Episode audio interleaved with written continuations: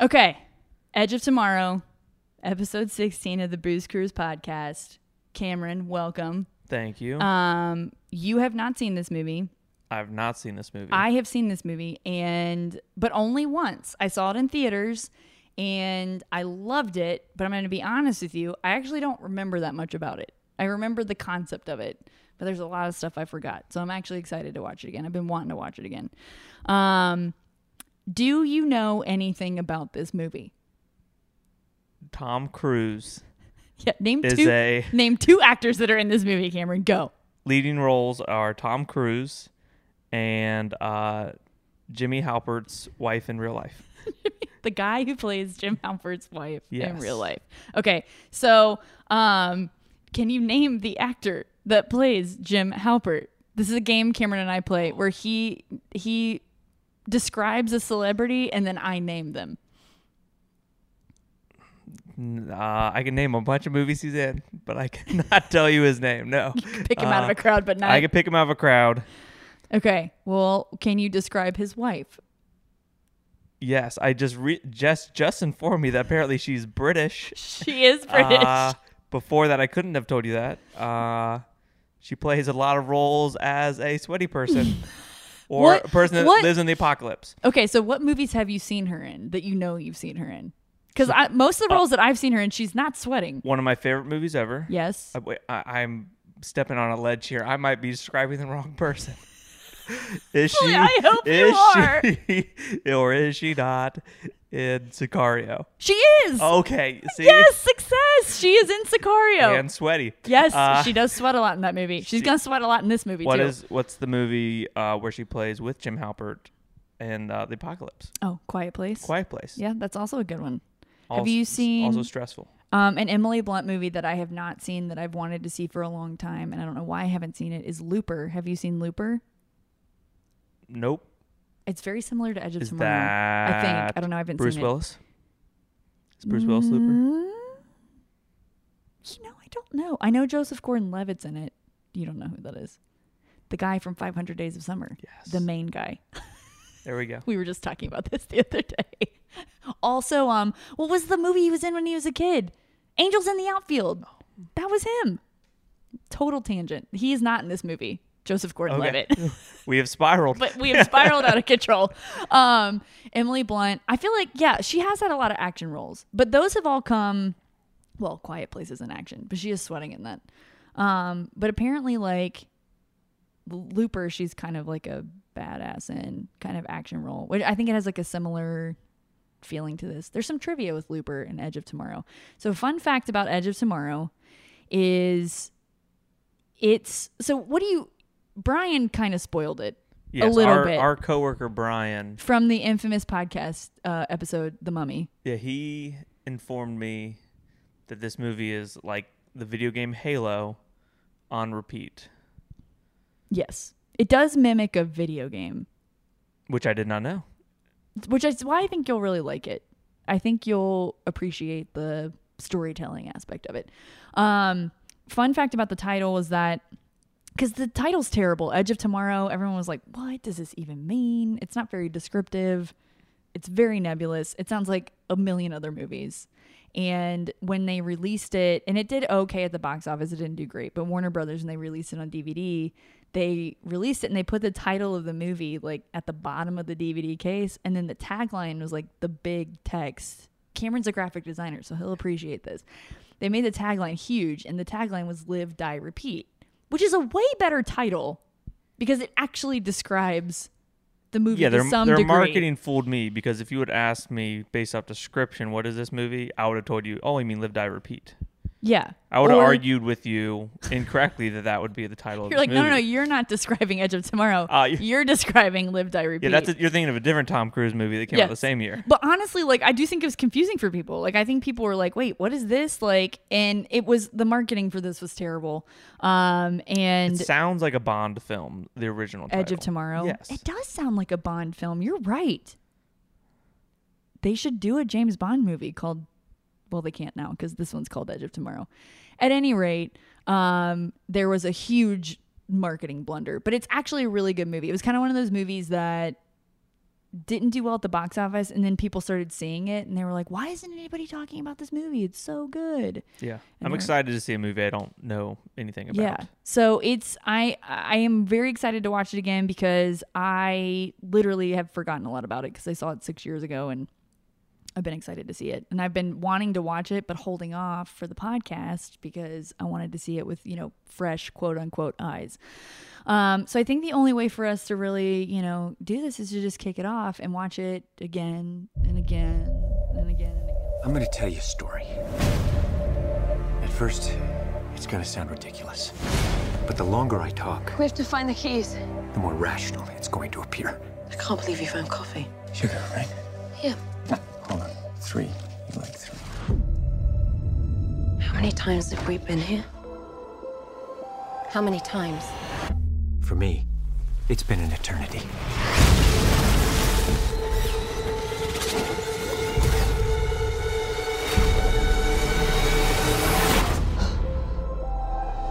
This is not the end. The invasion will fail. We lose everything. This is not the end.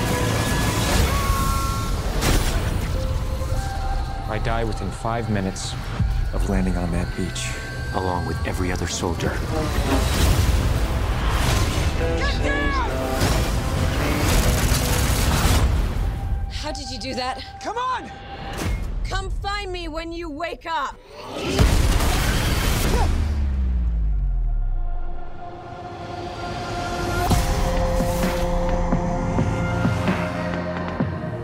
do know what's happening to me. What happened to you happened to me. You hijacked their power. How do I control it? You have to die. Ah! Every day. Keep coming here and I'll train you. Again, again. Your leg's broken. No, I'm good. Then you better start over. Oh, come on. I'm not a soldier. Of course you're not. You're a weapon. They want to conquer the rest of the world. Unless you change the outcome. We are not equipped for what's out there.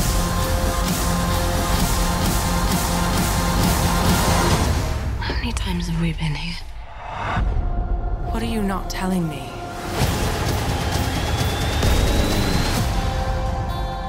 It's gonna be dark in a few hours.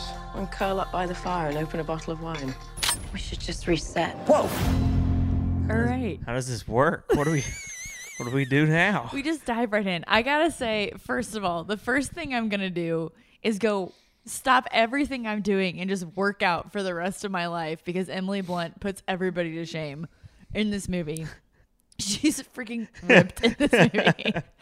Every time I forget and I'm like, oh my gosh. I'm like, she is so ripped.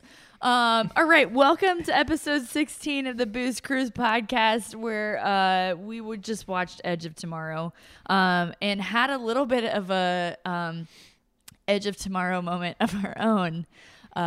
We ordered tacos for dinner from DoorDash, and then DoorDash froze and the app stopped working, so I ordered them from Grubhub. Then DoorDash decided they were delivering our tacos, and then 15 minutes later, we got the same tacos delivered from Grubhub. And I was like, we are living the movie. Eat, die, repeat is what it was. Eat, die, repeat. That's so accurate. My guest for the podcast today is Cameron Rillo. I've known Cameron for a very, very long time. When did you start going to Calvary? I started in kindergarten. Did you really? Yeah. Okay, so your first year at Calvary would have been the year after mine because I started in second grade. No. You would have been there before me. No, wait. Yeah. Is that accurate? Yes, because that would have been my first grade year. So you were at Calvary before I was. I started in second grade, which means you would have been in first grade. So technically we've known each other for, okay, let's figure this out. If I graduated in 2005, I started in 1995. So we've known each other for 25 years, technically speaking. Yeah. technically we've known of each other for 25 years. That's insane. I literally have never thought of that. But Cameron and I actually work together. Cameron is my partner in crime up at Kona, where we lead the department together, and I roped him into coming onto the podcast. So thank you for... It was an easy roping. Of obliging me and coming on the podcast. So we just finished Edge of Tomorrow. The director is Doug Liman, who directed such classics as Mr. and Mrs. Smith. Have you seen that? Yes, I have. The Bourne Identity. I love Mr. and Mrs. Smith, dude, actually. It's a great movie. It is, like, highly underrated. It is a great movie. He did The Bourne Identity, so the very first Bourne, mm-hmm. which I feel like was very genre-defining of the early 2000s of spy movies, so it's interesting that he did this. And then he did another Tom Cruise movie, American Made. Have you seen that movie? It's more recent. It came out a few years ago. I don't know if I've ever heard of that. Yeah. It was kind of under the radar, but it's based on a true story. It's about, it's episode 2 of the podcast, where it's somebody who was, his name is Barry Seal, but he was a pilot who was basically like running for the drug cartel. It's an interesting story, but he directed that one as well, so I thought it was interesting. This would have been his first movie with Tom Cruise, and then he did American Made a few years later. The screenplay is by Christopher McQuarrie, who has done a ton of Tom Cruise movies. So he did Jack Reacher, mm-hmm. And he's done the last 2 Mission Impossible movies, Christopher McQuarrie. He's directed those. So, but he's a writer as well, so he did. He helped on this one. I actually feel like this might be the movie... well, that's not true. Jack Reacher came out, what, like 2012?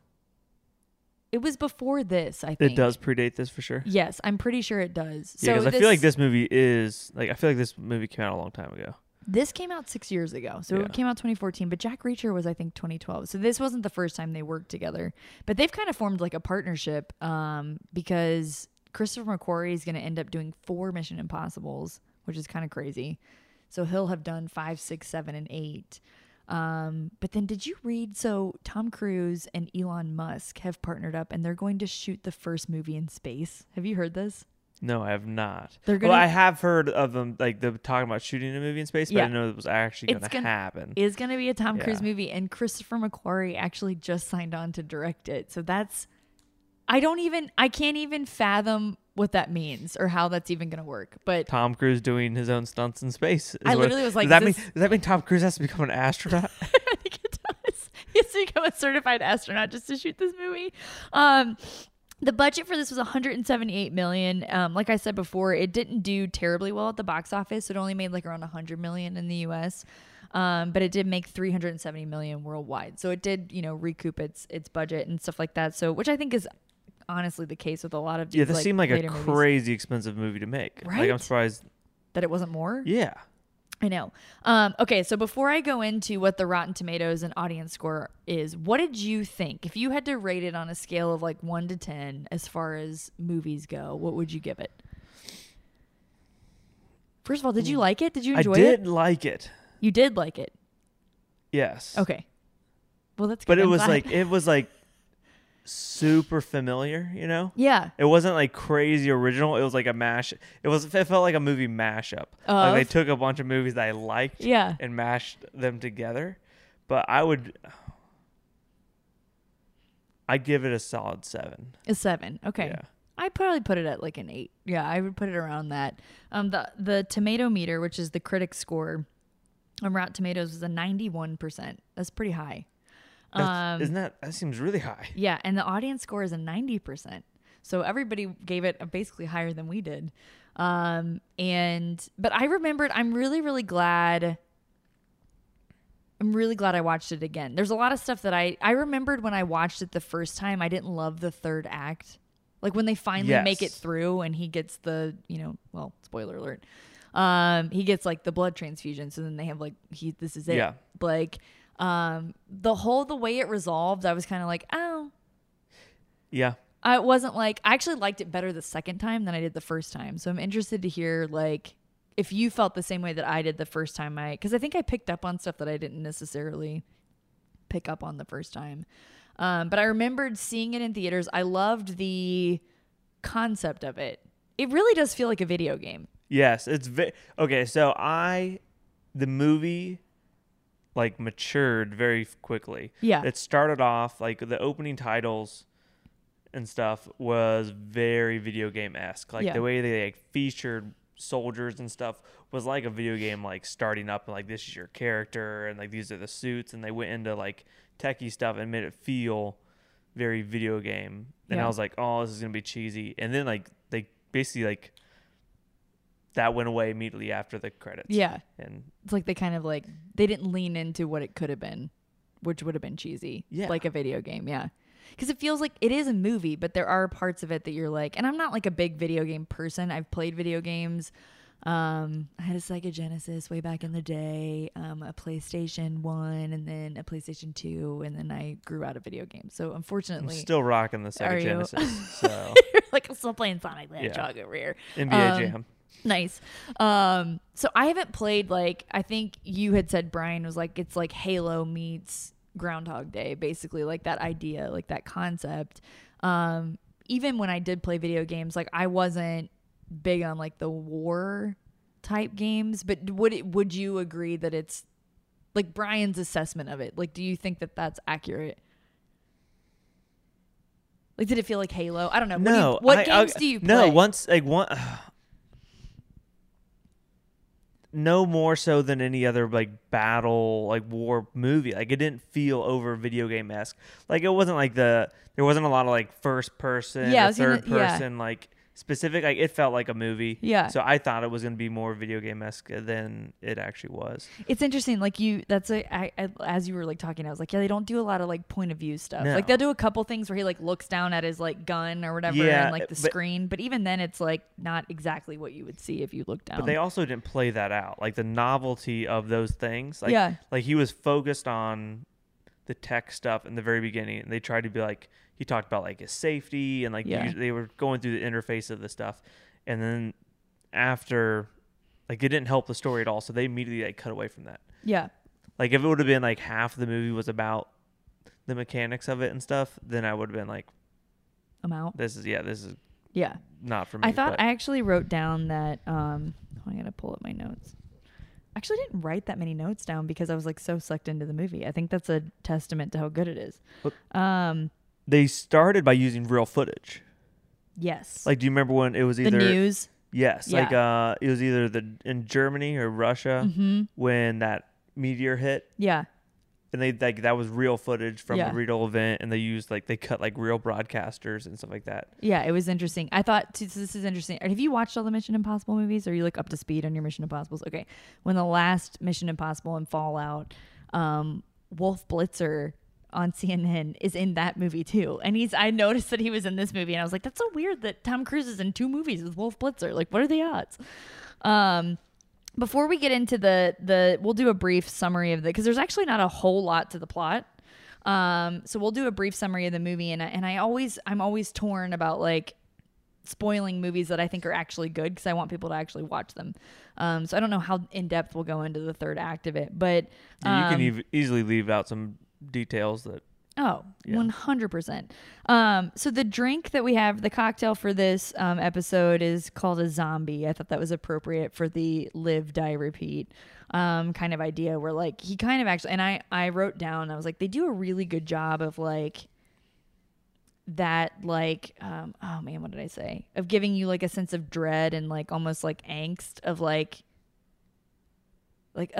just get to the next step, you know what I mean? Or like, and that feeling of like exhaustion of like, he's very sweaty at the beginning. Like, and it's not like a tired sweat, it's a nervous sweat.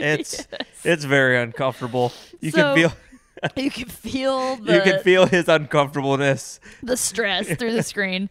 So the zombie cocktail has a lot of ingredients in it. Most of them are rum, and then some lime juice, some pineapple juice, a little bit of sugar syrup, some melon liqueur. It's got a little bit of everything in it. But it felt like an appropriate cocktail. It was pretty good. I enjoyed it. It's very strong. It's not a watered down drink at all. Yeah, maybe just have one. Yeah. Don't overdo it. But it did taste good. It tasted almost like a margarita mixed with something, but I couldn't tell you what it was. But it was delicious. I enjoyed it. Okay, so brief summary of the movie, because honestly, like, there really isn't a whole lot to the plot, but the idea, because it hangs on the concept. Like, the concept of the movie is what makes it, and the concept is the video game concept of, like, when you die, you just start over. Mm-hmm. You start back at square one. Yeah, it did. That's the thing that reminded me the most of video games was the fact of, like, if you've ever played a difficult game, you have been in that scenario where you're like, I just have to you keep repeating it over and over and over, and you keep dying in the same places until you figure that out, and you move on, and then you die over and over again in the next phase.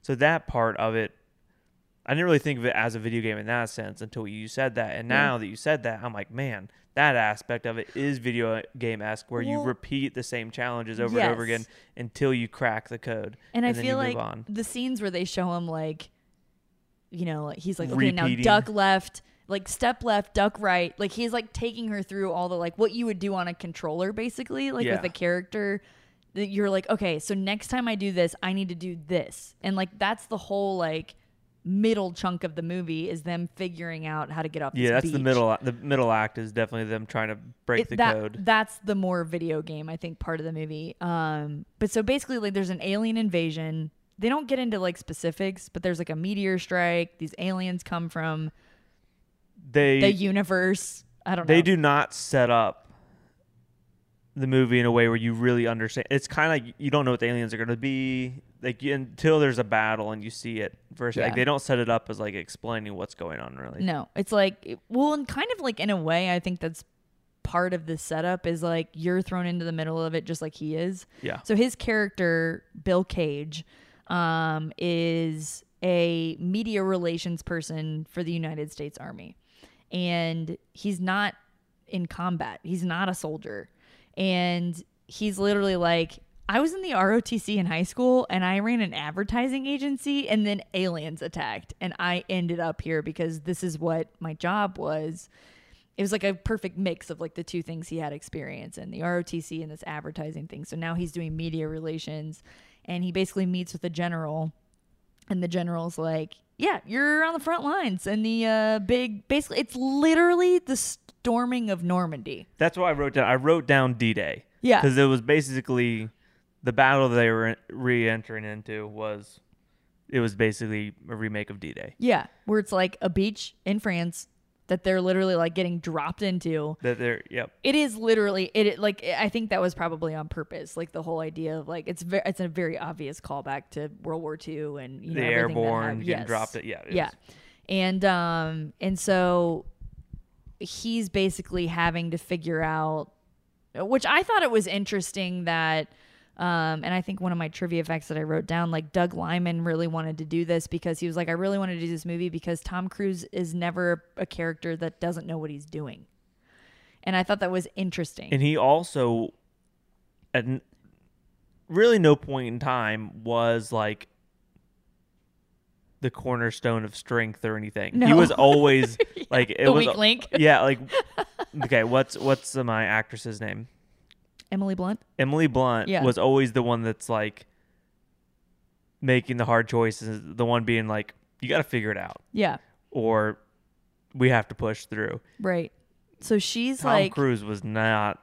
No, and it was interesting because he was the character. So he gets dropped into this battle, and the first time he gets dropped in is the first time he sees one of the aliens. They're called mimics.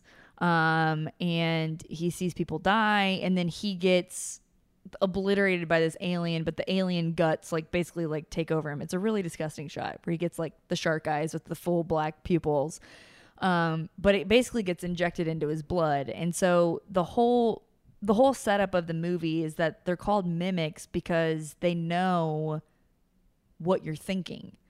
So the real problem with this battle is that they're gonna lose no matter what because they know they're coming. But there's no way for them to know that they're coming, except now Tom Cruise, Bill Cage, has this ability because he has mimic blood, guts in his blood, to relive the same day over and over. It's resetting every time he dies. He resets to the same point, and so now he has more information, but he remembers everything from before. And the second time, well, the first time he's on the beach, he runs into Rita Vertaske, who is Emily Blunt's character, which I love because there's every time he wakes up, which I literally was like, I love so much that the reset is that guy kicking him and he's like, on your feet, maggot, like every time, because you hear it like a million times in the movie because every time he resets. But there's this bus that drives by with an advertisement of her on it, yes, and it says Full Metal Bitch. Sorry, Karen Ross. That this is who she's famous. Like she's like this known soldier. Yeah, they start off the movie with describing this, yes, female warrior who in her very first battle somehow killed 100 of these aliens. And when I saw the first battle, I was like, this makes no sense. You're like, there's no way she did that. I was like, I'm out. One of these aliens is killing 30 soldiers by themselves. Yeah. And you're telling me this chick killed 100? This one chick is able to take, like, yeah, like this alien that can kill 100 soldiers by itself. Right. And by like the second or third time he resets, like he saves her from, you know, one of the aliens, and she realizes that he knew it was coming. And she's like, find me when you wake up. And then he dies. And so he goes to find her, and come to find out that she had the same ability, lost it. And so there's this interesting, like, so now they're working together to like figure out how to like defeat the Omega, which is what they call the brain of the alien. And so it's an interesting like dichotomy of like, she's actually like the warrior, but he's the one who has all the information, but he's not good at what he does. Like, yeah, she has the skills. He has the power, yeah, to, yeah, the knowledge of what's happening. And so basically like the whole middle act of the movie is them basically they have to get off this beach. They keep dying. He keeps dying on this beach. And they can't they need to get past that so that they can defeat the boss, so to speak, yeah, of the video game. And so that's what's really interesting about the movie. And I think what's interesting is like, it's basically like implied that he's reset hundreds of times. You only see like maybe 30 of them, but like, there's giant jumps in skill level that, yes, let you know, like, okay, he's done this clearly 1,000 times. Yeah. There's conversations that they have where they're like, yeah, how do you know, he knows everything that's going to happen. He has a ton of knowledge of how things work, what cars don't work, yeah, stuff like that. And they do this an interesting job of like, I actually wrote down, I was like, this is a movie that could have suffered from pacing and it doesn't. Like they edited it really well, like to the point where like it never felt like lagging or tired. Like the bit of him resetting never felt like you were like, ugh. Like I felt like there was a good, because you'd get to a point, kind of like in a video game, like you'd get to a point and they'd ask him a question. He's like, I don't know, I haven't gotten this far before. You know what I mean? And spoiler alert, their strategy changes a lot. Yeah. So it's not like they just continually repeat the same process. They're like, okay, yeah, we gotta figure this out. This time, let's completely alter things. Yeah, we took the helicopter last time and it blew up, so yeah, this time we're gonna try the van, like, which I think is interesting because I think that's something you do in video games. You're like, if you go advance to the next area and you're like, well, that didn't work, like you go back and you're like, okay, so what else is there, like what's the next option, you know, like maybe it looked like the best option but it wasn't, you know. Yeah. And you also explored like avoiding it altogether.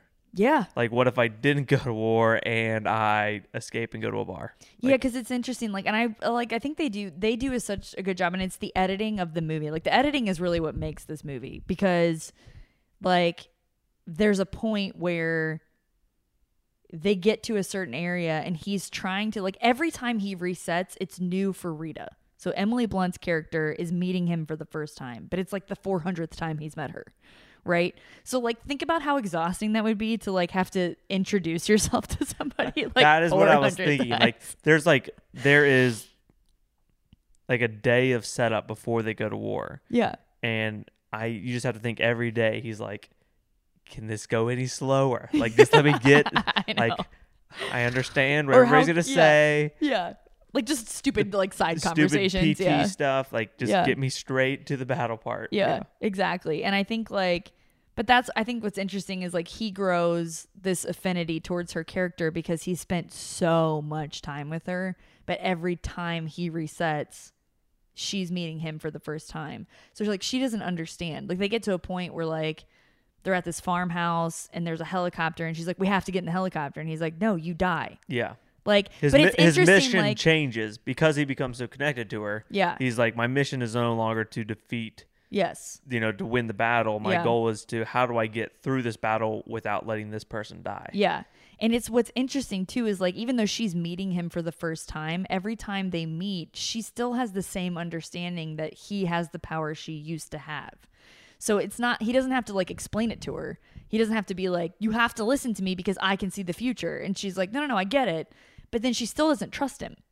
I thought that was interesting. Like, there's a scene at the farmhouse. They finally get off the beach and they're at the farmhouse, and she's like, we got to take the helicopter. And he's like, no, you die. Like, and he's like hiding the keys from her. And she's like, she realizes, because he fixes her coffee and he's like, oh, I'm sorry, it's 3 sugars. And she realizes, oh, we've been here before. You know where the keys are. Like, you're keeping this from me. And she's like, where are the keys? And she wanted to know, like, specifically, how many times have we been here? Yeah. And he's like, I don't know. Yeah, like, he's like, I'm not telling you. And she still does what he tells her not to do, even though she knows he can see the future, basically. And I think that's, it's an interesting, like, commentary on, like, human nature of, like, even if you know and you still think it's the best option, like, did she just genuinely think, like, this time it'll be different? You know what I mean? Like, she knew that he knew. Yeah, I think it just showed how mission-focused she was. Yeah. And, like, Tom Cruise's character was clearly more, like, he had emotional attachment with her. And he was like, I want to do this mission, but I want to keep you safe. And she was like, I don't care if I'm safe or not. We got to get this done. And it's just like... Well, and it, like, shows the difference between, like, she's a soldier and he's not. Yes. Like, that kind of, that, you know, idea of that. Yeah, there's a lot of interesting stuff in the movie. And I thought that they did a really good job. I just, like, aside from, like, Groundhog Day, and then, like, we had discussed before we started watching the movie, like, Vantage Point, these movies that, like, repeat the same story over and over again, and how it can kind of get exhausting to the audience, or tiring. It didn't feel, because they changed it up so much. Yeah. It could have been, like, so I am a giant fan of Groundhog's Day. I've only seen it once. And really? Recently. Well, it was the 80s, right? We've discussed this. Oh, we talked about it. You're not like, I think it's not really a holiday movie, but I view it as a holiday movie. Groundhog Day is a holiday. Absolutely. Okay, I know, but I mean, you mean like a Christmas movie? Yeah, like the holidays. Gotcha. It's always it's the holiday. Yeah. So, like, I always watch it on the holidays, and it's, like, really repetitive. Yeah. And I still love it. Yeah.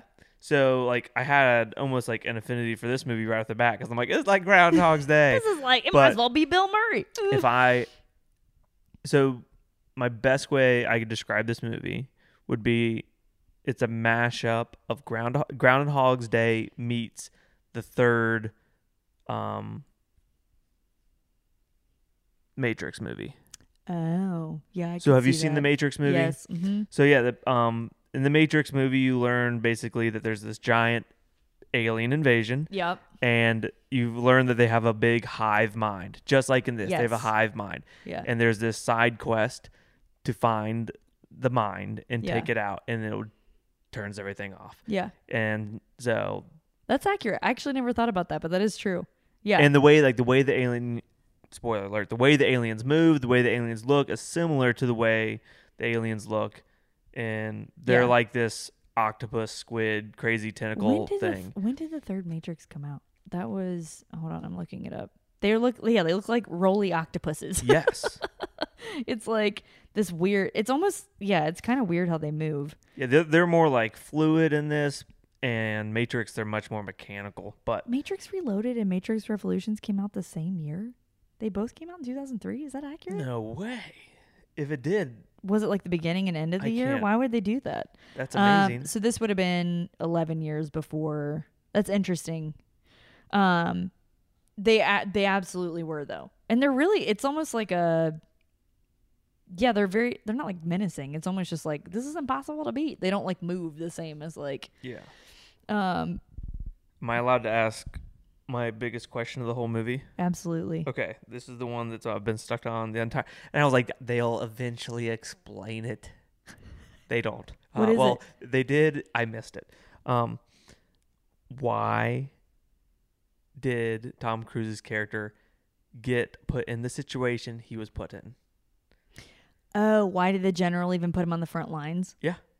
That's an excellent question. They don't ever answer that. You're right. I was like, maybe I missed it. No, you didn't miss anything.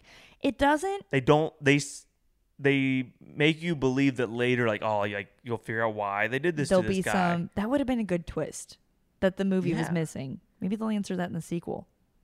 I don't know.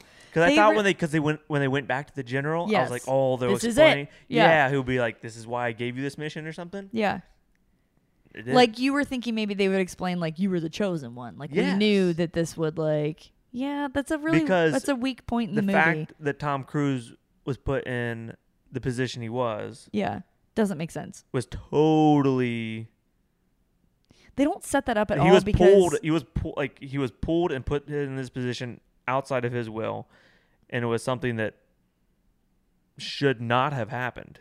The only thing I can think of is that they allude to it is that basically like everybody, like they just need as many people as possible. And he's just like, he is enlisted because he like works for the army. But even that's a weak explanation. I mean, because it feels very personal. Like the interaction with the general is very like, they should have set that up. Like if there was some sort of like animosity between the two of them and like the general was like doing it to spite him, then that makes sense. But they don't ever set that up. Like, there's no explanation because you're just kind of, like, dropped it. It's the first scene in the whole movie. Yeah, the whole setup is, like, this big, terrible thing that it's, like, it's hard to get past that. I was like, man, you think they could have set it up a different way. It almost would have been more interesting if they had... Start off with the news clips, obviously, to give us some context for, like, what's happening. There's been an alien invasion. Yeah. But then almost having him just wake up like he does at the beginning of every reset and then somehow explaining, because it's clear that the point of that scene was to set up that he's not a soldier. Yes. But you could have done that in myriad of other ways. Yeah. If he would have been... Because, they talk about how basically he's a reporter. Like, he could have been a reporter. Literally the reporter that got sucked into the action. Yeah. Yeah, they could have set that up better. Now that you mentioned that, I totally agree. Because they don't ever answer that question. And they do make a point of him going back to the general. So you do, like, think, like, oh, this is it. That's an excellent question. And Look at you being all astute with your storytelling. But I'm saying, like, they go far enough to be, like, it's like a big conspiracy thing. Like, the big commander dude, like, goes to the officers in charge of him at that base. And, like, they lie and tell him that he's, like, this... de facto officer. He must have done something. Yeah, like he's on the run, like. But they never. It's so heinous of a setup that there's got to be some bad motive behind it, but they never explain. it. Tom, in the sequel, you got to explain this. You got to answer this question, man. Why does that guy hate you? Why does he hate you so much that he lied about you? And so it's like it's a weird setup for like creating two major obstacles that he has to overcome at the beginning of each reset. And I was honestly looking forward to the big twist when they were going to explain why he got put in this crazy situation. Cameron, you should have written this movie. Where were you in 2014 not writing this movie? You should have been writing Belize. It. I was not here. I was not thinking about this movie. I think it was an interesting... that's a very interesting takeaway. I never have thought, and the two times I've seen it, I've never thought, why was he there in the first place? But that is a really excellent question because it makes no sense. That's the only thing I'm hung up on. It was like, interesting way to set it up. All right. We're going to tweet Christopher McQuarrie from the Booze Cruise podcast Twitter account after this and be like, Christopher, why? This setup. Yeah. Why was he thrown into battle? That doesn't make any sense. Why did this guy hate him so much? But maybe they will answer that in the sequel, or we'll give Christopher McQuarrie an idea for the sequel. Maybe. Prequel. Emily Blunt is great in this movie. She is Jim Halpert's real life wife is great in this movie. She's, first of all, ripped. Fun fact. Did you ever see 13 Hours with John Krasinski? Yes. Okay. I think 13 Hours is a great movie. It's excellent. I recommend it to everyone. He got ripped for that movie. And they these came out around the same time. So they were working out together. Really? Getting ready for this movie in 13 hours. And John Krasinski was in an interview. I don't remember who he was. He was doing a press junket for 13 hours. And they were asking him about Emily Blunt. And he was like, she was working so much harder than I was. He was like, she could bench press me. He was like, I was scared of her. I remember that interview. He was like, she could beat me up. Yeah, like he was like, she could totally beat me up. He was like, I'm pretty sure. He was like, I was scared that like something was gonna happen in the middle of the night and she was gonna like yeah, because she went right into Sicario. Must have been probably right after this. Yeah, I think Sicario came out in 2015. This was 2014. And so she's a military person in that. Well, yeah, not she really, did weirdly like the beginning of her career was not action roles at all, and then she's found this like weird middle ground where she's done some action roles, and then she like Mary Poppins yeah. She's just like come out the other end. She's like, you know what, I'm sick of doing bench pressing, I'm sick of working out, I'm just gonna be Mary Poppins, be a fancy nanny. But which huge biggest mistake of total sidetrack, but the second Sicario movie biggest downfall was that they didn't bring her back because she was the interesting character in Sicario. This is gonna sound like weird, but I loved the first one so much that I refused to see the second one because I knew it wasn't good. And that's the same reason I've never seen any of the Dumb and Dumberers. Oh, or Dumb and Dumber 2 is because I loved the first one so much. The second one, that I was like, I can't let you do this to me. I've not seen the prequel that has a different cast, but I have seen the sequel that brought back Jim Carrey and Jeff Daniels. Dumb and Dumber 2. Yes, But there was a prequel that had different people playing. Yeah, that was called Dumb and Dumber. Yes. How can you keep up? It's worth a watch. It's not as good as the first one, but there was a scene in Dumb and Dumber 2 that I was with my sister and my two cousins in the theater, and I laughed out loud so hard, and I saw it coming, and it still made me laugh. So it's worth a watch. But I understand that. I understand the loving the original too much to watch this. The second Sicario movie is not good. I don't think it's not even made by the same people, right? No, different cinematographer, different director. And that was a movie that came out of left field for me, where like I didn't know anything about it. I didn't have it really hyped for me, and when I saw it, I was like, this is 100% my movie. Like yeah. This, yeah. I love this. Start to finish, I waited till it was like super hyped. I don't think I didn't watch Sicario until right before the second one came out because I was going to see the second one. And I was like, I got to see the first one. Yeah. I remember when I saw Sicario, I remember coming into work and just being like, why did nobody make me watch Sicario? I remember that day. And then I was like, I really should watch that. Stop what you're doing and go watch Sicario. I always know it's a bad thing if Cameron has seen a movie before I have because it means it's been a long time since I've seen it. Unless it's 80s movies or early 90s. Then true. I got you crushed. And then you got me crushed. That's like my blind spot and that's like your like tunnel vision. Yeah. Really honing in on those. Yeah. But yeah, I think Emily Blunt, I just think she's a fantastic actress. I think I love everything she's in. Like she's always good. Even if it's a crappy movie, like she's the best part of it. Like she's just so good. And the fact that you just like she's Mary Poppins, but you totally believe her in this movie. Do you know what I mean? You believe her in Sicario. Like, you believe her in these, like, action roles. And I think she's, like, dedicates herself. But I always thought that was such an interesting, like... Because John Krasinski and Emily Blunt are not known for being action stars. And so for them to have gotten married... Because they got married, like, pretty soon... Pretty close to this. Yeah. And for them to be, like, in the best shape of their lives together at the same time, filming these, like, action movies. Like, I bet that was fun for them to, like, come home and be like, you'll never believe what I did today. Like, do you know what I mean? Yeah, well, they both went through movies that were very stunt-heavy, physically demanding. Yeah. Well, and I think, too, like, it's obvious that, like, Tom Cruise is, like, the king of stunts. Like, he is the action movie star. He dove into 1 foot of water, face first. Cameron's like, did he just paralyze himself? Like he definitely. It might have been a camera trick, but it looked like he dove head first into 1 foot of water. He did not look before he jumped, at all. But like Tom Cruise, quintessential like action star of the last 40 years, and. So I would imagine for Emily Blunt, and I think every like press junket I saw for her for this movie was like, it was a thrill. to be in an action movie with Tom Cruise. And I would imagine that that's like would have been really exciting to come home and be like, you'll never believe what me and Tom Cruise did today. And in a movie where your character is supposed to always like be better than him. Be better. Yeah, exactly. Because she was like, what took you so long? I got out of this in 3 minutes. Like, I know. It's so great. Like you're like, oh, it's so good. It's such a good movie. I like totally love it so much. I think it's interesting too. Like Tom Cruise is like, it's weird because it's so far into his career and he's done so many action movies up to this point that it's hard to believe him as somebody who can't fight in a battle because you're like, it's Tom Cruise, but he does a pretty good job. I am happy that they did that. Like I am happy if they introduced him as like the guy, the pinnacle of like human soldiers and all this stuff. But instead they were like, no, he's this press guy that's blood makes me queasy.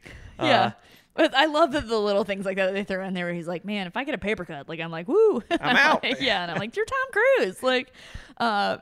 And then like the first time he lands on the beach, like the guns, like he keeps flipping through all the languages on the gun. He like can't figure out how to like disengage like the safety so that he can actually like shoot stuff. And he does such a good job of that. Like Tom Cruise has that very like bewildered, like, like I don't know what I'm doing. Like he has that kind of nailed down. It's a really good role for him because I think at the beginning, you know, sans the explanation of why he was thrown into battle, but you totally believe him as a media relations person because you're like, he's got charm out the wazoo. So you're like, and a smile, you know, like you're like, yeah, he's totally the PR guy. Like you believe him as like the schmoozy, like we need 1 million people to sign up to fight for this war. And you're like, I'd follow Tom Cruise into battle. And then he's not in battle. And then you believe him as the bumbling idiot on the battlefield that's just like trying to figure it out.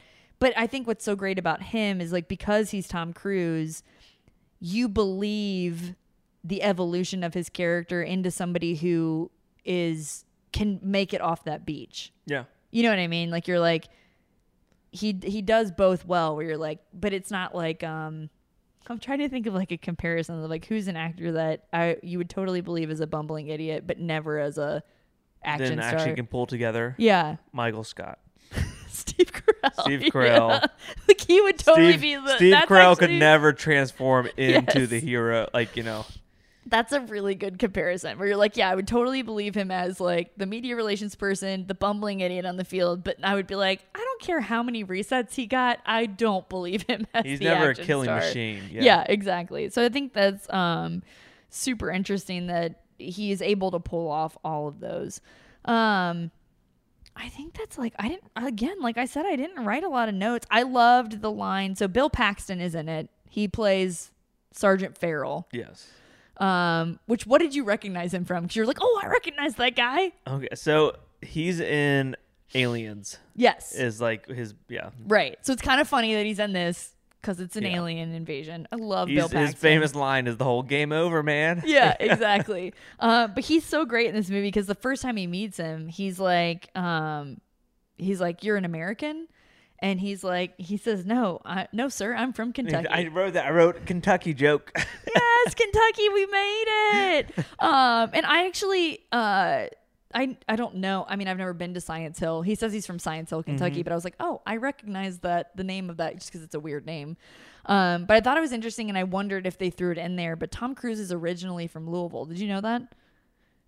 He went to high school in Louisville. I did not know that. I know. So he's like, and we covered it in the last. How did he fall so far? I know, right? Well, it's funny because like he was in seminary to be a Catholic priest, and he went to seminary here in Cincinnati. That explains everything then. Never mind. Gotcha. Explanation had. So I wondered if that was kind of like a little in joke with, but I would have thought he would have picked something like right outside of Louisville, which Science Hill is not. It's near Somerset.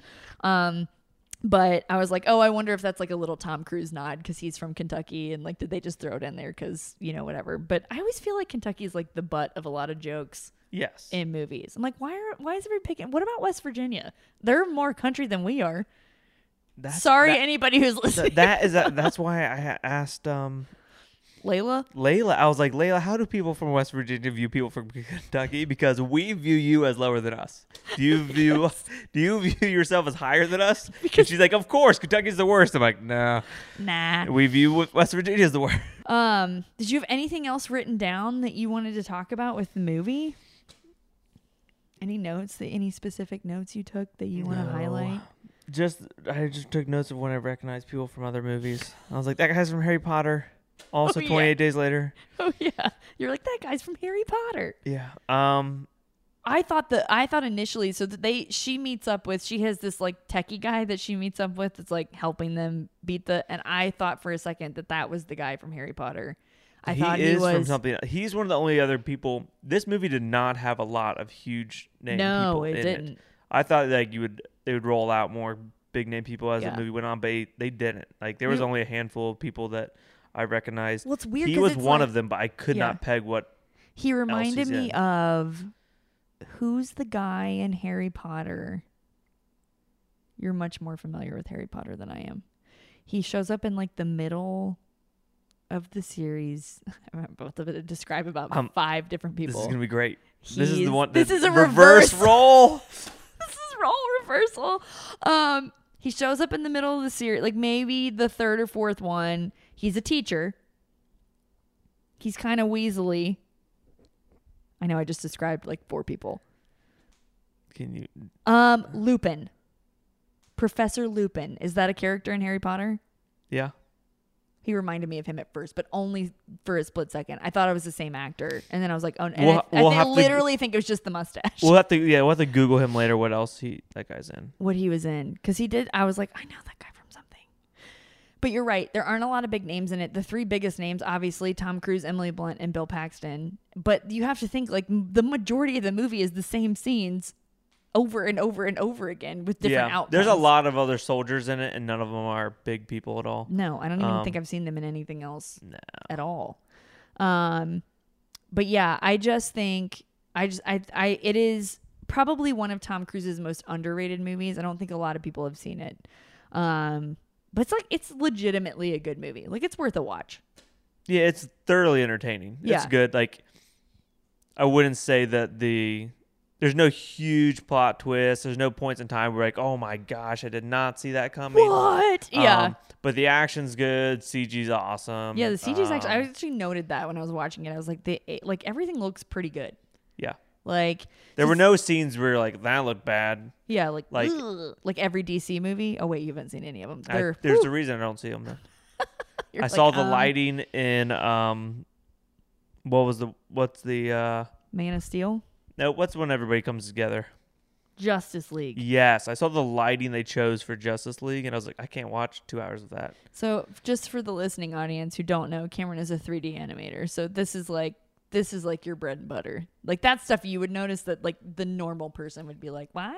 Yes. As somebody who would put on their resume VFX artist, it hurts me. Yes. Yeah. Okay, so I'm gonna go through some trivia.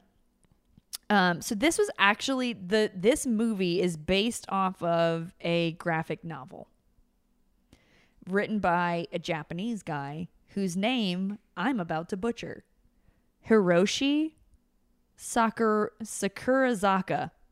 Hiroshi Sakurazaka, I think is his name. And that might not even be a man. That might be a woman. I don't know. I feel like that's Hiroshi sounds like a man's name. It does, but who knows? I could be wrong. He wrote the novel and he got the idea, obviously, from video gaming and resetting a game over and over until finding the winning strategy. So that's an obvious correlation between the two. But I thought it was interesting. Seen Groundhog's Day. Yeah, he was like, that Bill Murray movie's really got something going for it. What if Groundhog's Day? But action.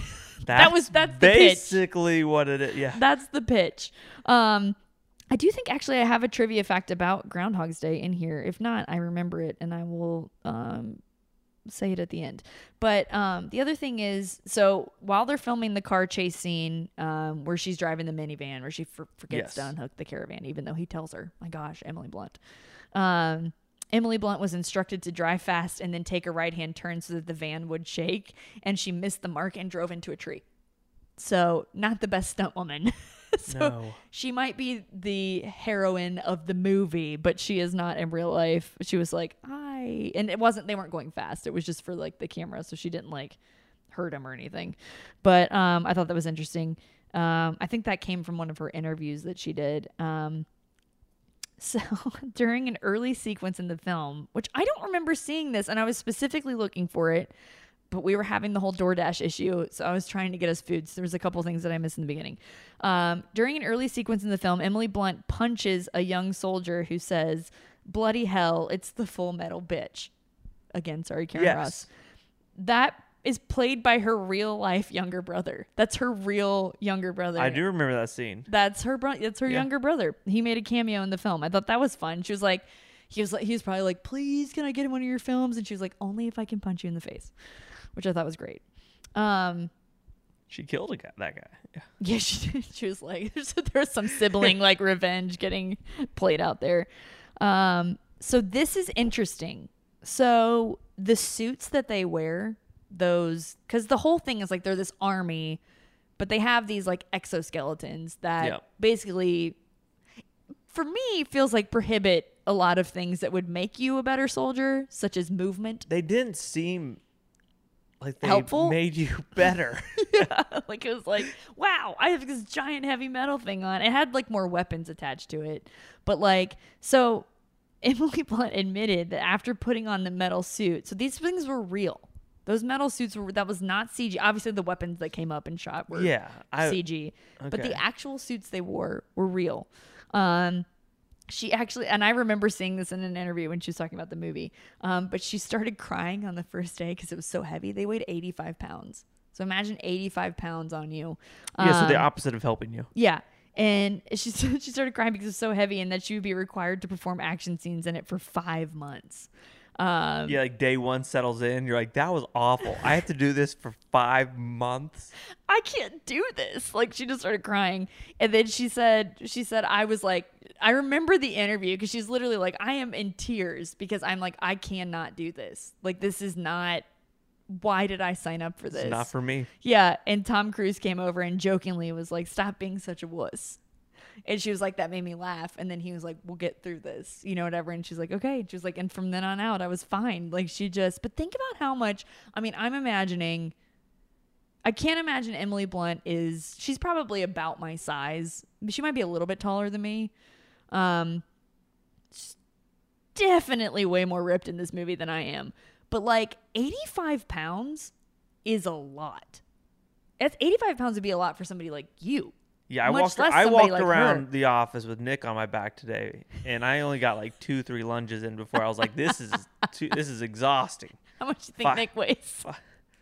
I don't know, like 150, 160 pounds. Yeah. We'll ask him tomorrow. Dude, how much? It's like, that's like hard work. No, that's, I didn't think about that. I just assumed they were totally like, CG, no green suit. Tom Cruise doesn't mess around, man. Like, he is like, we're doing this for real.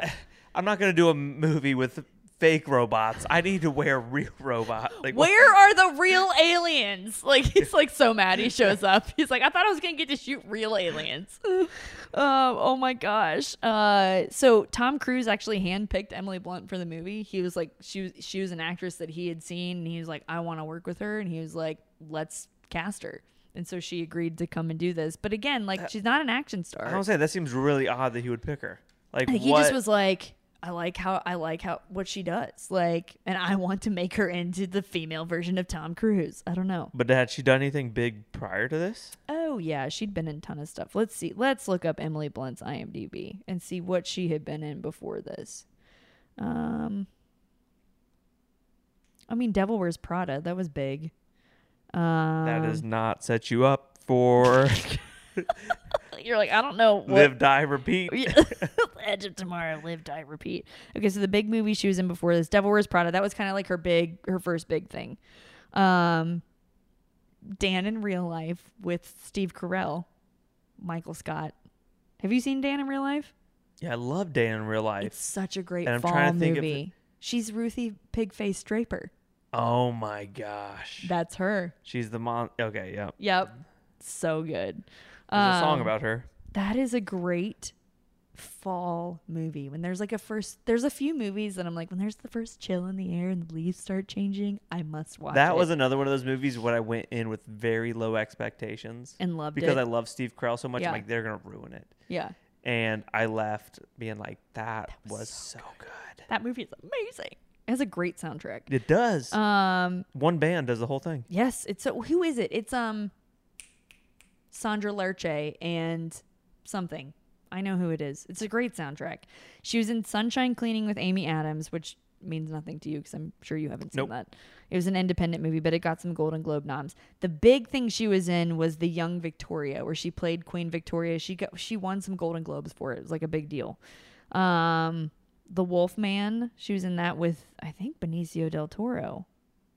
Yes, so they were reunited at Sicario. He played the... Do you know who Benicio del Toro is? Yes, I do know who... I know. He is...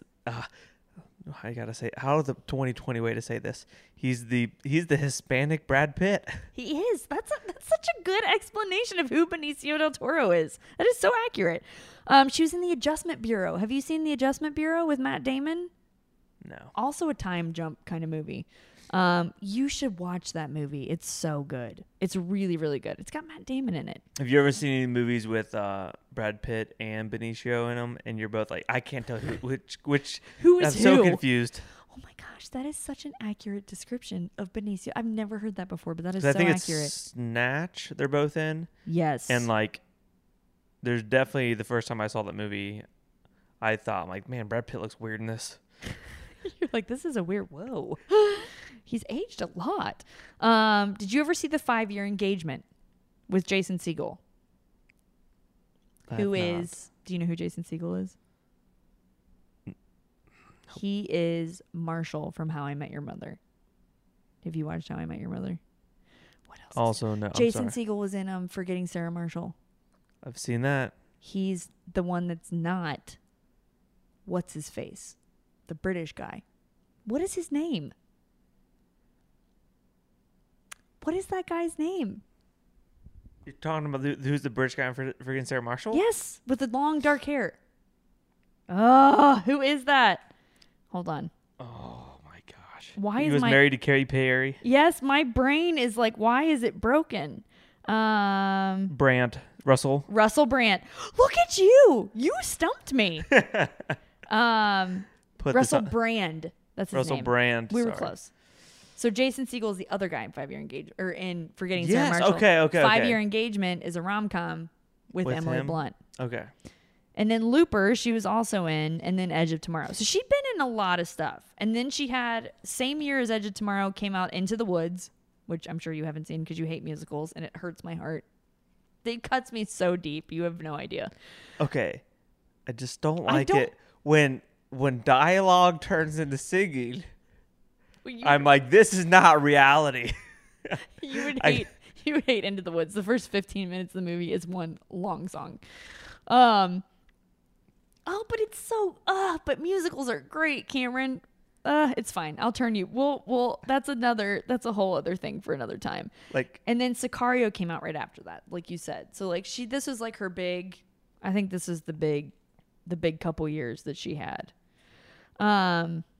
And she hasn't really been in like a whole lot. The Mary Poppins stuff took a while to film. I was gonna say, you did Sicario, this, Mary Poppins, you can call it a wrap. You're like, I've pretty much got it cornered. Like, I'm good. Yeah. Okay. So where were we on the trivia? Okay. Doug Liman, we've talked about this, wanted to do the film because it showed a role that Tom Cruise hadn't done yet. So someone who wasn't very good at what he does. The buffoon. Yeah. That idea of like, which I think is interesting, like, because you think like at this point in Tom Cruise's career, this is only 6 years ago, that he pretty much at this point, like he's like 4 Mission Impossibles deep at this point. It's like, oh yeah, Ethan Hunt, the guy, the action guy. So to have him be the guy who like doesn't know what he's doing is interesting. So this is a really interesting fact. So Emily Blunt, you know, it's obviously like they have to do reshoots on movies all the time. So they get through the editing process and they're like, crap, we didn't get this scene or like whatever. Well, between the end of production and the reshoots, Emily Blunt got pregnant. And they came back to shoot these action sequences, and she had done a lot of her own stunts when they filmed it. And she came back and she was like, she didn't want anybody to know. Yeah. So she was like, I'm just like, I don't feel comfortable doing that, you know, whatever. And Tom Cruise was like, what is going on? Like, she did all of her own stuff. And so like he went over to her and she was like, I'm pregnant. Yeah. And so I can't do this. And he was the fourth person to find out about her pregnancy. So Emily Blunt was number one. John Krasinski was number two. Number three was like a really close friend of theirs. And then the fourth person is Tom Cruise. Like, could you imagine the fourth person you tell about your pregnancy is Tom Cruise? Like, that's insane. It's not the order I would choose. But no, I know, right? Like, you're like, I wasn't really planning on telling Tom Cruise. We talked about the DVD release with the new name. I thought this was interesting, and just because I feel like it gives an insight to who Tom Cruise is as a person. I think he's probably, like, I think we all know he's a little crazy. Just, like, a little bit. He definitely has, like, different beliefs than most of what people have. Yeah, it's very hard to separate the man and the actor. Yeah. For me. See, I can do that so easy. It doesn't bother me at all. Like, I can look at somebody and be like, I don't agree with your personal views, but man, you're a great actor. That's for me, that's most actors. Most actors, I can totally separate who they are. Yeah. But, like, once you see them jump on Oprah's couch. It's true. They get it. And honestly, like, I mean, that was such a huge, like, I think this is fascinating about picking Tom Cruise for this podcast is because he's had such a weird career trajectory because of that. Like, yes. He was, like, on the rise, like, basically couldn't churn out something that was bad. And then, like, the second he does that, his career just, like, tanked. And it's, like, so bizarre that, like, that was the thing that did him in. I mean, he's fine now. Like, he's come out of it. But it was a weird dip in his career, which I think is odd. Yeah. You don't usually have that with actors. You think that going on Oprah would, like, boost. It's the same thing happened to Tom Brady when his documentary, the whole idea of his documentary was like make him feel like a real person. Yeah, like make him look normal, and it turned out that he's the biggest weirdo ever. Yeah. Well, this was like what was that he did in there? He kissed his son in the mouth, and everyone was like, "Yeah," but it wasn't. It wasn't normal. It wasn't a normal way you would say you were a person that did kiss your kids in the mouth. You don't do it like this. It was. Yeah, I just remember that being the big sticking point. Like, there was always like something, but everyone was like, "Yeah, I mean, Tom Brady's the GOAT," but like, like it just seemed, maybe it has to do with the name. Maybe all Toms are just like a little out there. I don't know. So Tom Cruise actually spent $100,000 on a wrap party for the cast and crew, and he didn't even end up getting to go because he was doing reshoots. So he was like still filming, but I was like, I think like. For all of his weirdness and faults and whatever, I do think he seems like a very generous guy that he like gives, and he's like so. That's one thing I love about Tom Cruise, is that he's giving 110% in this stuff. Like it's almost like too intense. Yeah. In some scenes where you're like, whoa, man, like chill out. But you're like, he just loves movies. Like he loves making movies. You can tell that he's just like in it. Yeah, he's a crazy intense dude. Like yes. Like could you imagine having a conversation with him? Like don't you just feel like you would like, you should watch the interview when he's on. He goes on Top Gear, British Top Gear. Oh. Back in the day, him and Cameron Diaz during Night and Day. It was to promote their movie. Yes. Yes. I didn't watch it, but I remember this. And yeah, like they're both like it's competitive because all the celebrities do a lap around their track and they keep track of their time. Yeah. And he's like, he's into it. He's got to win. And like, you can see like he's serious about everything. And even in the interview, like he's super, like Cameron Diaz is super goofy and stuff like that. And he's like in it. Yeah. Yeah. I think like he's just one of those people. I'm trying to liken him to somebody that I know. And I don't think I know anybody who's like that intense about everything, but like if he's doing it, he's doing it 110%. Like there's no like Tom Cruise doesn't half-ass anything. No, like he's doing it. Yeah. Yeah, he's locked in. I thought this was an interesting point. Tom Cruise wanted his character's deaths to be terrifying as well as humorous. And there were a few that it was kind of like you kind of chuckle a little bit.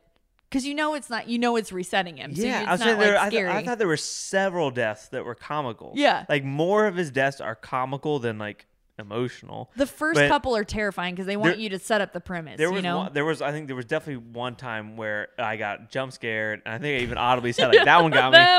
That one got me. Because there was like one time where I didn't see that coming. But then like I would say 75% of his deaths like would make you chuckle. Yeah. Because they're like. One of my favorite ones was. He tries to roll underneath the car and it hits him. But they don't show it. You just like see the truck and then everybody go, ugh. The guy goes, what was he thinking? Yeah, I know. It's great. Like there's a couple like that. And then some of the funny ones too are like Emily Blunt's character like just has to shoot him to reset. Yeah, she like anytime like things start going wrong, instead of like waiting for them to like totally unravel, she's like, I'm bored. Let's just start this over. Start it over. Just there's one time where he's like, I think I'm fine. She's like, no, I think your leg's broken. And she just kills him. I know. He's like scooting across the floor. I think I'm fine. No, I think it's like bam. Yeah, I love that. Yeah, so like this speaks to his intensity, but Tom Cruise didn't want the exosuits to be CGI, so it would be more real to the audience. But you can tell when they're moving in them that they're heavy. Are times where you're like, that thing looks cumbersome. Like, it does not look like an enhancement. Like, it feels like maybe the reason you can't get off the beach is because you physically cannot get across the beach. Now that you say it, like, there were times where I'm like, man, the way they're moving and stuff, like, it did feel. But it was real. Like, they were wearing these. Because they really were. Yeah. Could you imagine? Way down. It was awful. I'm sure they have. Tom Cruise is just going to be, I'm surprised. He's in his 50s now. Is he 60 yet? He's coming up on 60, which is crazy because he's in such good shape. What? Yeah, like, I mean, what? I mean, it's a lot of money. Which there was a movie that came out like 10, 15 years ago where he was a bad cop, killer kind of Collateral. Dude. Yeah, and so he was like old and gray in that, and that was like 15 years ago. I know, you're like, how? And I don't think they aged him. I think they just let him be himself, and then he somehow magic. The movie Scientology magic. Pulled him back. Yeah, he's got some special serum they're giving him for real. But he, I'm like, he's got some. I can't imagine he's gonna be crippled in like 10 years from all the stuff that he's done. It's insanity. Well, he got in that Cameron Diaz movie. He got injured. I believe. Yep, he gets injured in everything. But like, think about what is the physical impact of wearing 85 pounds for 5 months, like 5 days a week. Like that can't be good for your body. No, he's got long-term joint damage, I'm sure, from all. Well, like, they've 2 Mission Impossibles left, so they're doing 7 and 8, and I think they've basically said, like, this is going to wrap the series, which is kind of crazy that I'm like, 8's a lot. But they're filming them back-to-back because I think they're like, he's not going to be able to do this in 3 years. Like, we got to film them both now. Yeah. Because otherwise, we're not going to get, like, the mileage out of him. And now it's been delayed because of the pandemic, and I'm like, oh my gosh, we're never gonna get these movies. Like, listen, if Han Solo can come back and do it, you're accurate. That is Harrison Ford. Mission Impossible can still happen. Could you imagine like Tom Cruise, like 90 years old, dangling from like a helicopter or something? He would do it too, of all the people. But because he wanted the exosuits to be real, he actually showed up 2 months early to research and help develop the suit. I'm telling you, he does everything like. Yeah, that's crazy. I know. Yeah, that's like I feel like that would be almost like annoying. Be like, dude, Tom, we got this. Like, yeah, like we have engineers. You're not a scientist. Yeah, like we got this. Tom, what are you lending to the conversation? I want to have a lot of say on the joints and the exosuits. Okay, like I think they should be black. Yeah. This is an interesting fact, and I was like, I didn't even plan this, but the film takes place in 2020. And I had no idea. They don't ever really mention that. I think it's in the newsreels at the beginning. I wasn't paying attention. So when the film we just watched was supposed to have happened in 2020? Yes. And maybe it's only August. It's fairly accurate so far, what I've seen. Do you remember that aliens... That explosion that happened yesterday? Oh my gosh, that was terrifying. It could have been. I absolutely love apocalyptic movies that take place in the past.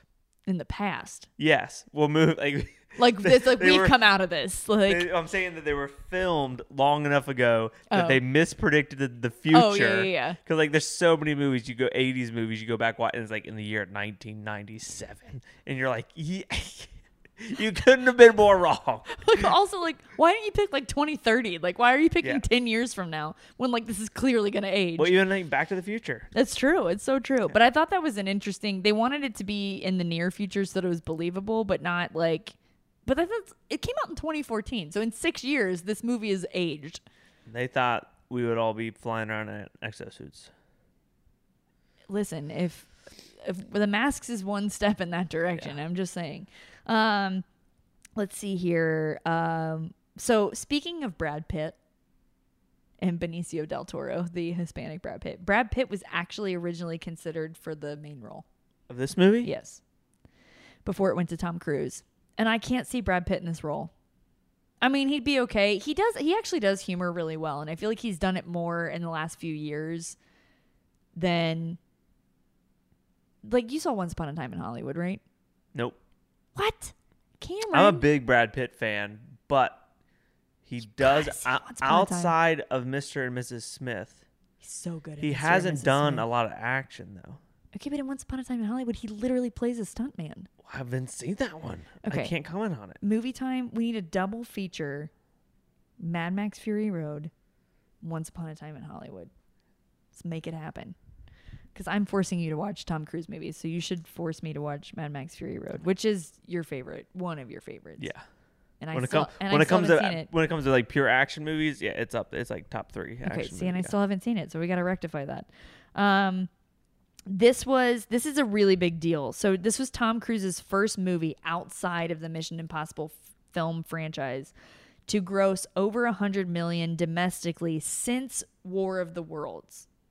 Now, the reason that that's important is that War of the Worlds came out in 2005, which was, I actually remember it came out the fall of my freshman year of college. And I only remember that because I drove to Lexington to see it with a bunch of people from Calvary, and then I had to drive back to Eastern, and I was totally freaked out like the whole time I was driving back. There was going to be an alien invasion. I was like, this is too creepy for me. Have you seen War of the Worlds? The movie is amazing. It's so good. Yeah. I'm like, oh, but I don't like apocalyptic movies. That might be my favorite Tom Cruise movie. Really? War of the Worlds? Yeah. Man, we should have watched that one. I've already seen it though. I know, but I've only seen that one once. But so 2005, War of the Worlds comes out. 2006... Late 2005, early 2006 is the whole Oprah couch jumping incident and all of that Scientology, Katie Holmes weirdness. Yes.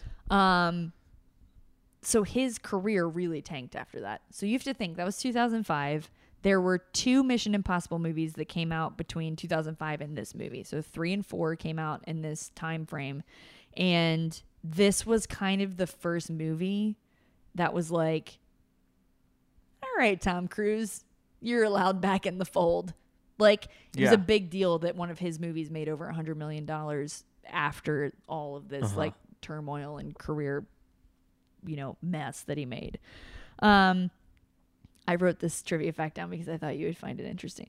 At the beginning of the movie, there is a montage of different newscasters, news footage, and public officials trying to deal with an alien invasion. So they show us all of this. And one of the public officials they show is Hillary Clinton. Yeah, I did see that. I noticed that. I was like, that's Hillary Clinton? It's implied that she the president of the United States. That's what I thought. The way they had her framed up. Yeah, so this movie's released 2 years before the 2016 presidential elections, and they were already kind of calling that Hillary was going to win. I even thought that. I didn't say it, but I wanted to be like, I bet they put Hillary in there because I bet they thought she would be call the future. In the future, she would be a super relevant.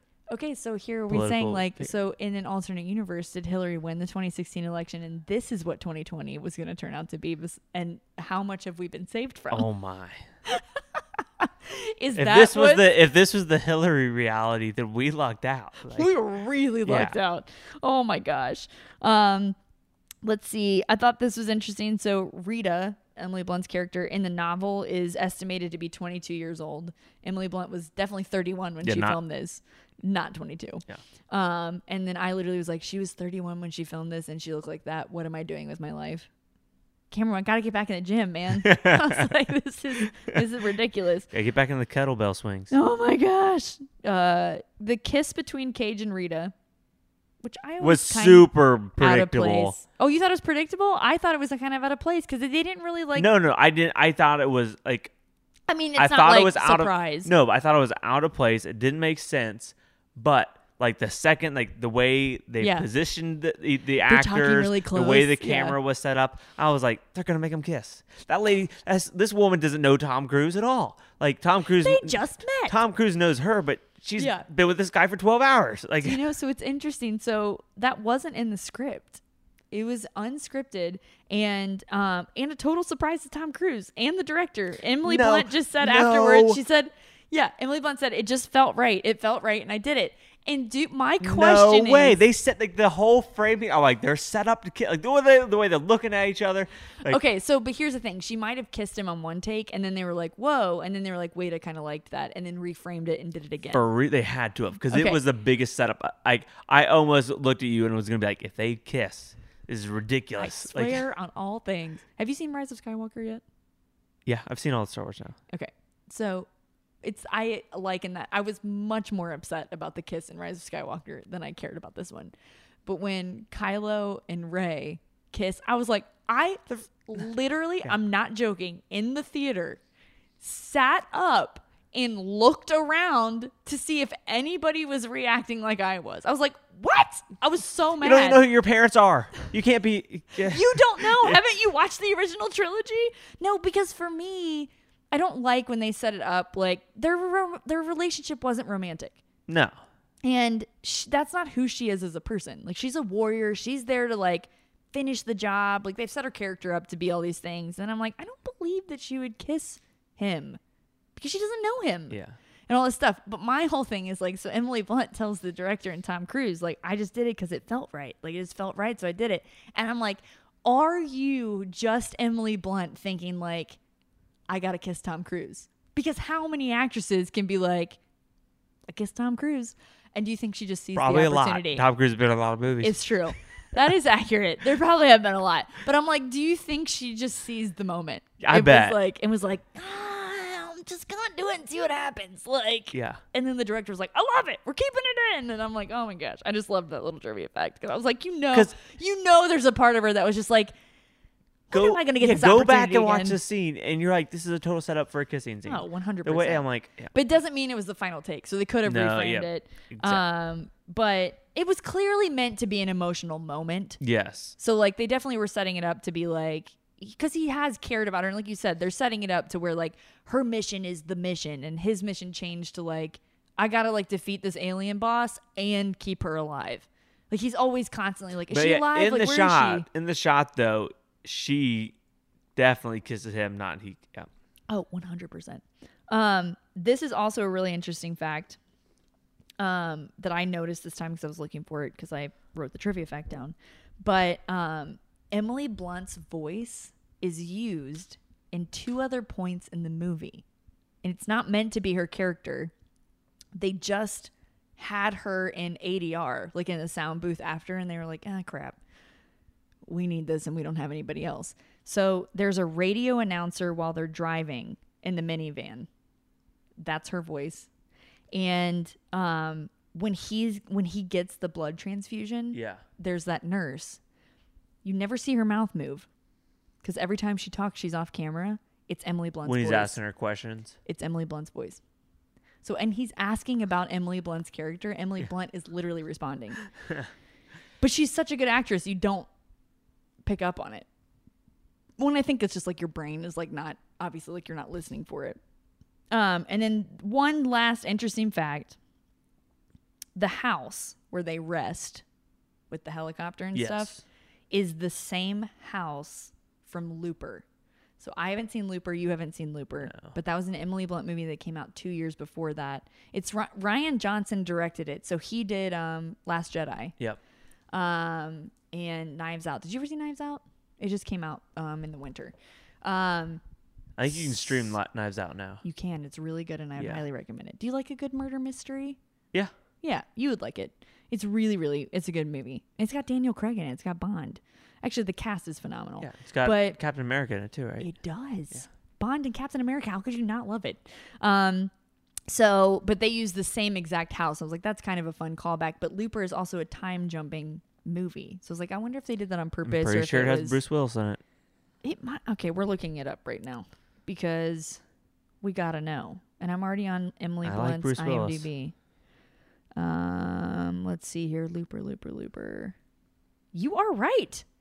Look at you. I've been so impressed with your Hollywood knowledge during this episode of the podcast. You just happened to bring up the few movies where I know people. Like, all right. Well, is there any other little tidbits you want to say about the movie, or should we just start all over again? Let's just reboot this. Let's just reboot this. Let's order some tacos and hit play.